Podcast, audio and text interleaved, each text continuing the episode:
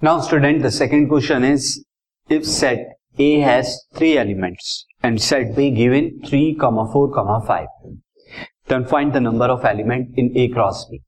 आपको A cross B यानी कि दोनों के मल्टीप्लीकेशन का जो है आपको बताना है कि कितने नंबर ऑफ़ एलिमेंट होंगे। जब सेट ए के गिवन है एलिमेंट एंड सेट बी के गिवन है एलिमेंट सो इसके लिए मैंने आपको बताया था कि किस तरह से बताते हैं। तो फ़र्स्ट ऑफ़ ऑल मैं यहाँ पर स्टार्ट करता हूँ।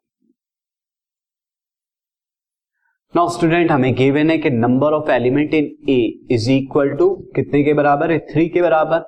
एंड जो मुझे बी सेट गिवन है, वो है three comma four comma this five ये मुझे गिवन है।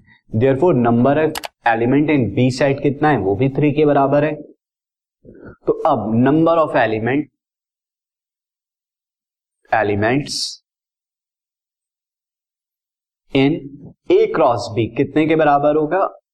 This will equal to N A यानी number of element in A multiplied by number of element in B यानी दोनों सेट के एलिमेंट की multiplication that is three cross three equal to nine so this is the answer